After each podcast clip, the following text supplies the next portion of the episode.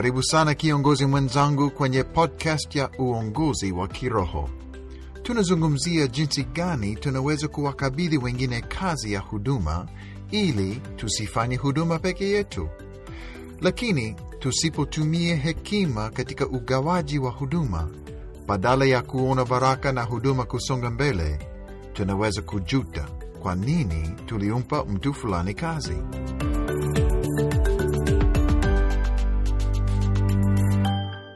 Sikiliza shuhuda hizi kutoka kwa viongozi wengine.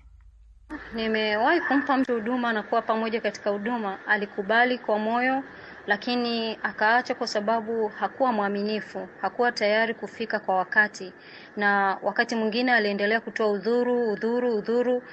Nimeshawahi kumpa mtu huduma na akashusha huduma. Nilijifunza kutokana na jambo hilo, nilimwamini na kumpa mamlaka makubwa, lakini alitumia mamlaka yake vibaya. Hakuongeza juhudi na kujituma katika kufanya kazi yake, wala hakuwa na ubunifu wa kufanya kazi yake kama nilivyotarajia. Hatimaye huduma ilishuka. Kulingana na desturi ya Afrika ama Tanzania, mara nyingi ukimpa mtu hasa katika mambo ya kiroho, ukimpa mtu wajibu hawezi kukataa moja kwa moja, lakini katika matendo unaweza kujua kwamba huyu hakuwa tayari. Hiyo inatokea kwenye huduma mara kwa mara. Wengine wanaogopa na hawataki kusema kwamba wanaogopa, na wengine wana mambo, hawana moyo tu wa kufanya. Mara nyingi shida kama hizi zinatokea si tu kwa sababu ya wengine kukosa uaminifu, bali kwa sababu sisi kama viongozi hatukufuata taratibu yenye hekima tulipowapa huduma. Katika podcast iliyopita tulisisitiza umuhimu wa kumpima mtu na uaminifu wake kabla ya kumkabidhi kazi. Njia ya kwanza ya kumjaribu ni kumpa kazi ya muda. Kwa mfano, kumwomba afanye utafiti juu ya huduma mpya unayowaza kuanzisha, na baada ya kumpa hiyo kazi ya muda unaweza kuona juhudi zake, uaminifu wake, uwezo wake wa kushirikiana na wengine, na pia kupima moyo wake wa huduma. Njia ya pili ya kumpima mtu badala ya kumpa huduma moja kwa moja ni kumkabidhi fursa ya kupanga mkutano au huduma ya mara moja tu. Kwa mfano, tuseme kwamba unataka kuanzisha huduma ya vijana katika kanisa lako. Kuna vijana wachache wanaohudhuria ibada, lakini kanisa halina huduma rasmi kwa ajili ya vijana. Kama kiongozi, unataka kumpa mwingine kazi ya kuanzisha na kuongoza huduma ya vijana. Kuna mtu ambaye ni mwaminifu, mwenye tabia na sifa njema, na unawaza juu yake, pengine atafaa kuongoza huduma ya vijana. Kwanza mpe kazi ya muda. Kaa naye na kumweleza moyo wako wa kufikia vijana na kuwahudumia. Mwombe apange mkutano siku fulani kwa ajili ya vijana, pengine michezo ya vijana, pengine ibada ya vijana, pengine tamasha la muziki kwa vijana, lakini ni mkutano mmoja tu kwa mara moja, ili kupima uwezo wake, bidii zake na jinsi vijana wanavyojibu kwa uongozi wake. Ukimtazama kwa mbali, utajifunza mengi. Utapata feedback au majibu ya watu juu ya huduma yake na uongozi wake.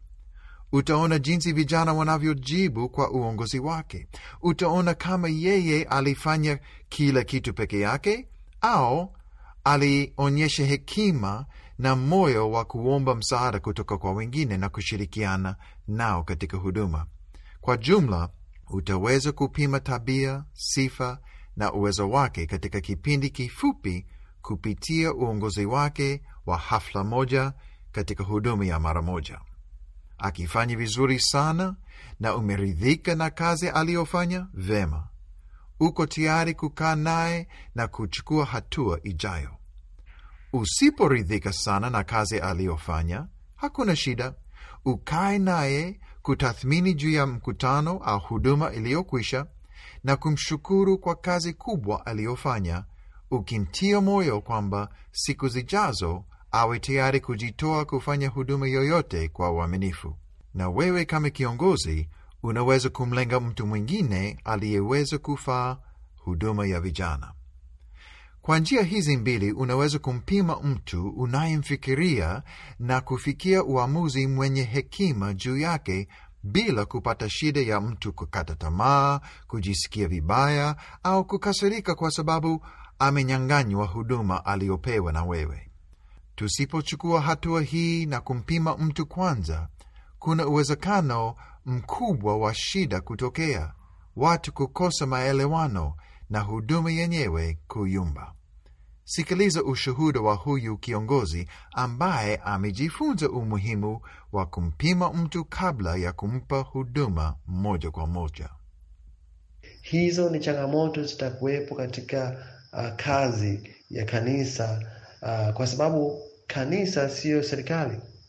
Serikali, mtu anapata mshahara, unaweza kumfukuza kazi lakini shida kwenye kanisa, mtu huwezi kumfukuza, huwezi kumpiga, huwezi kumwandikia barua ya kumwonya, kusema hii na kuandikia barua ya, ya mwisho kuonya, kwa sababu ni, ni nafasi ya huduma mtu anafanya anajitolea.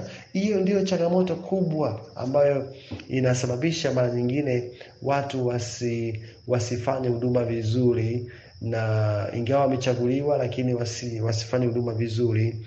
Uh, kwa hiyo nimejifunza ni afadhali kabla ya kumwomba mtu kufanya huduma, ni bora kumwona kwanza anafanyaje, anafanyaje kabla sijaweza kumwomba aweze kufanya hiyo. At least inanisaidia nisipate stress, nisihangaike na huyo mtu tena ambaye labda anaweza sifanye vizuri huduma nikimchagua na kufanya kanisani.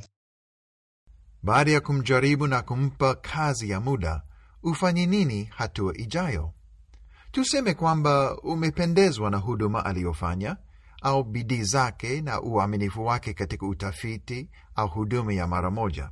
Hatua ijayo ni nini ili kumkabidhi mtu huduma au kazi? Jambo la pili, kaa naye na kumweleza vizuri matarajio yako kama kiongozi wake, wajibu wake na majukumu yake ni nini hasa, na namna gani mtaweza kupima mafanikio ya kazi siku zijazo. Kiongozi mwenzangu, hatua hii ni muhimu sana, na viongozi wengi wanasahau kuifanya au kuupuuza. Tuangilie mfano. Unampa mwanamke mwaminifu huduma mpya ya akina mama kanisani. Umeisha mpa huduma ya muda na yeye alifanya vizuri sana. Umeridhika na uaminifu wake, tabia na sifa zake ni njema, na umeona kwamba ana bidii sana hudumani. Hivyo uko tayari kumkabidhi huduma moja kwa moja. Kwanza kaa naye na kumweleza vizuri una matarajio gani ya huduma ya kina mama na uongozi wake. Anatakiwa kupanga mikutano ya akina mama? Kama ndiyo, mara ngapi kwa mwezi au mwaka? Anatakiwa kutembelea akina mama manyumbani kwao au kupanga mikutano tu? Je, yuko huru kupanga miradi maalum ya kinamama, na kama ndiyo, kuna budget kwa ajili ya hiyo miradi? Ikiwa shida imetokea wakati wowote, je, alete shida kwako au kwa nani? Kama kiongozi wake, una matarajio gani juu ya huduma hiyo na ungependa kuona matunda gani? Hayo yote ni maswali ya kuulizwa na kuongelewa kati ya wewe na yule dada ambaye uko tayari kumpa huduma. Halafu mpe moyo wa kumweleza kwamba hayuko peke yake katika huduma. Panga naye kukaa pamoja mara kwa mara ili kutathmini juu ya huduma. Pengine mwanzoni utakaa naye kila mwezi mara moja ili kumtia moyo, kujibu maswali yake na kumwombea. Baadaye unaweza kupunguza nafasi za kukutana na kutathmini juu ya huduma kwa kadri anavyozoea huduma na kuona mafanikio. Na unapokutana naye na kuzungumzia mambo haya, muulize kama yeye mwenyewe ana maswali kwa ajili yako.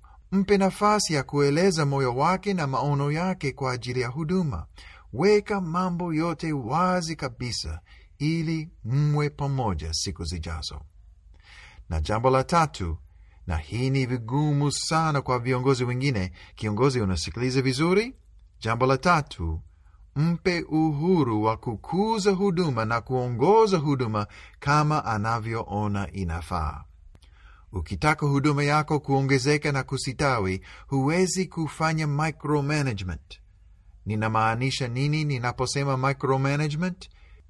Viongozi wengine wanataka kusimamia kila kitu, hata ingawa wamekwisha mkabidhi mwingine uongozi. Ni kosa, na ukifanya hivyo utazuia huduma isikuwe na kufanikiwa. Wacha afanye huduma kama Mungu anavyomwongoza, na wewe kama kiongozi wake usimsumbue. Mpe uhuru, mtie moyo, mwombee, lakini usisimamie kila uamuzi, kila mpango, kila kitu anachofanya. La, pengine hatafanya huduma kama ambavyo wewe ungeweza. Sawa, wacha afanye. Pengine atachukua muda wa kukomaa na kuzoea huduma. Sawa, mpe nafasi. Pengine atafanya makosa mara kwa mara, kama mtoto anayejifunza kutembea. Akianguka chini, msaidie tu kusimama na kuendelea kuzoea huduma. Lengo lako, kumbuka, lengo lako si tu huduma itendeke, bali lengo lako pia ni kulea kiongozi mwingine. Ukifuata taratibu hizi na kutumia hekima na kugawia wengine huduma, matunda na baraka ni nyingi. Napenda kumaliza mfululizo huu na maneno ya viongozi wenyewe ambao wamejifunza kugawa kazi na wameisha onja matunda katika huduma yao. Kiongozi, tusifanane na Musa aliyechoka kwa sababu ya mzigo wa huduma. Tusikilize mashauri ya Yethro aliyetumwa na Bwana ili kumsaidia.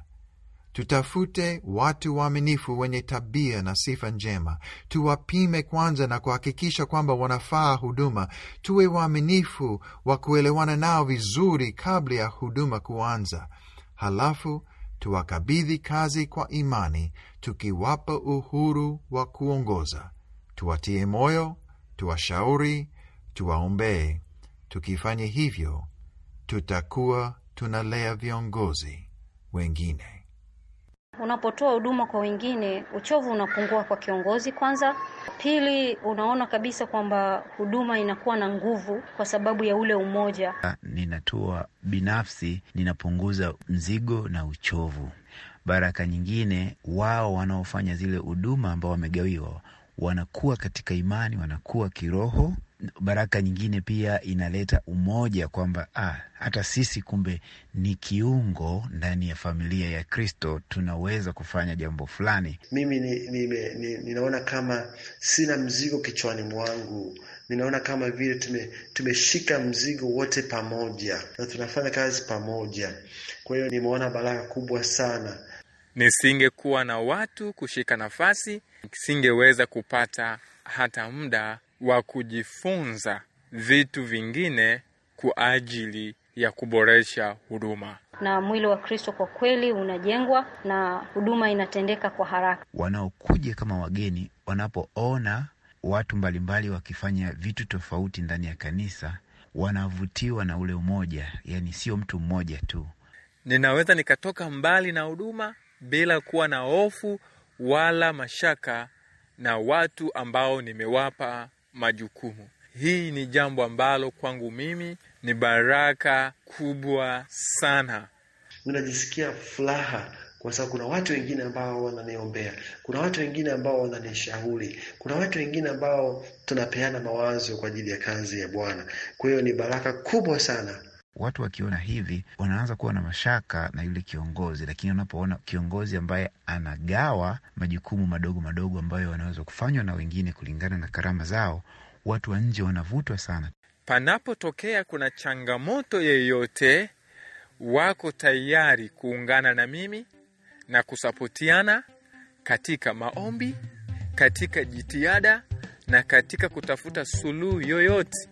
Kwetu tunasema kwamba kidole kimoja kiui chawa. Kwa hiyo umoja una nguvu.